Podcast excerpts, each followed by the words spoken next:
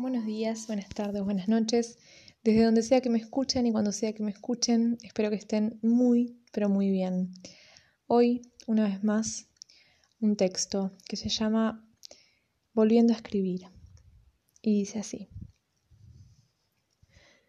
Me di cuenta que hace unas semanas dejé las palabras de lado, seguramente por temor a que me confirmen cosas que no quiero saber por temor a leerme y no reconocerme, porque escribo sobre aquello que siento profundamente, aquello que tengo claro.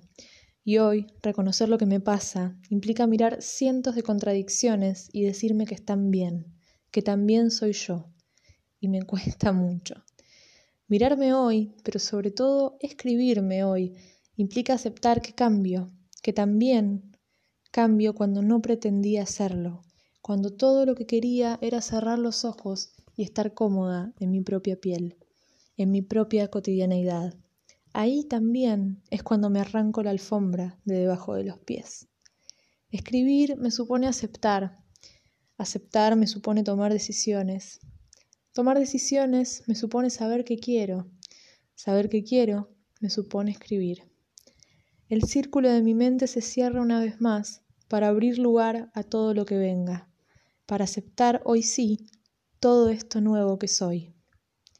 Y me encuentro acá escribiendo, buscando las palabras que mejor acompañen mis sentimientos, aceptando las que me dan culpa, llorando las que me entristecen, duelando las que quizás ya no sean más.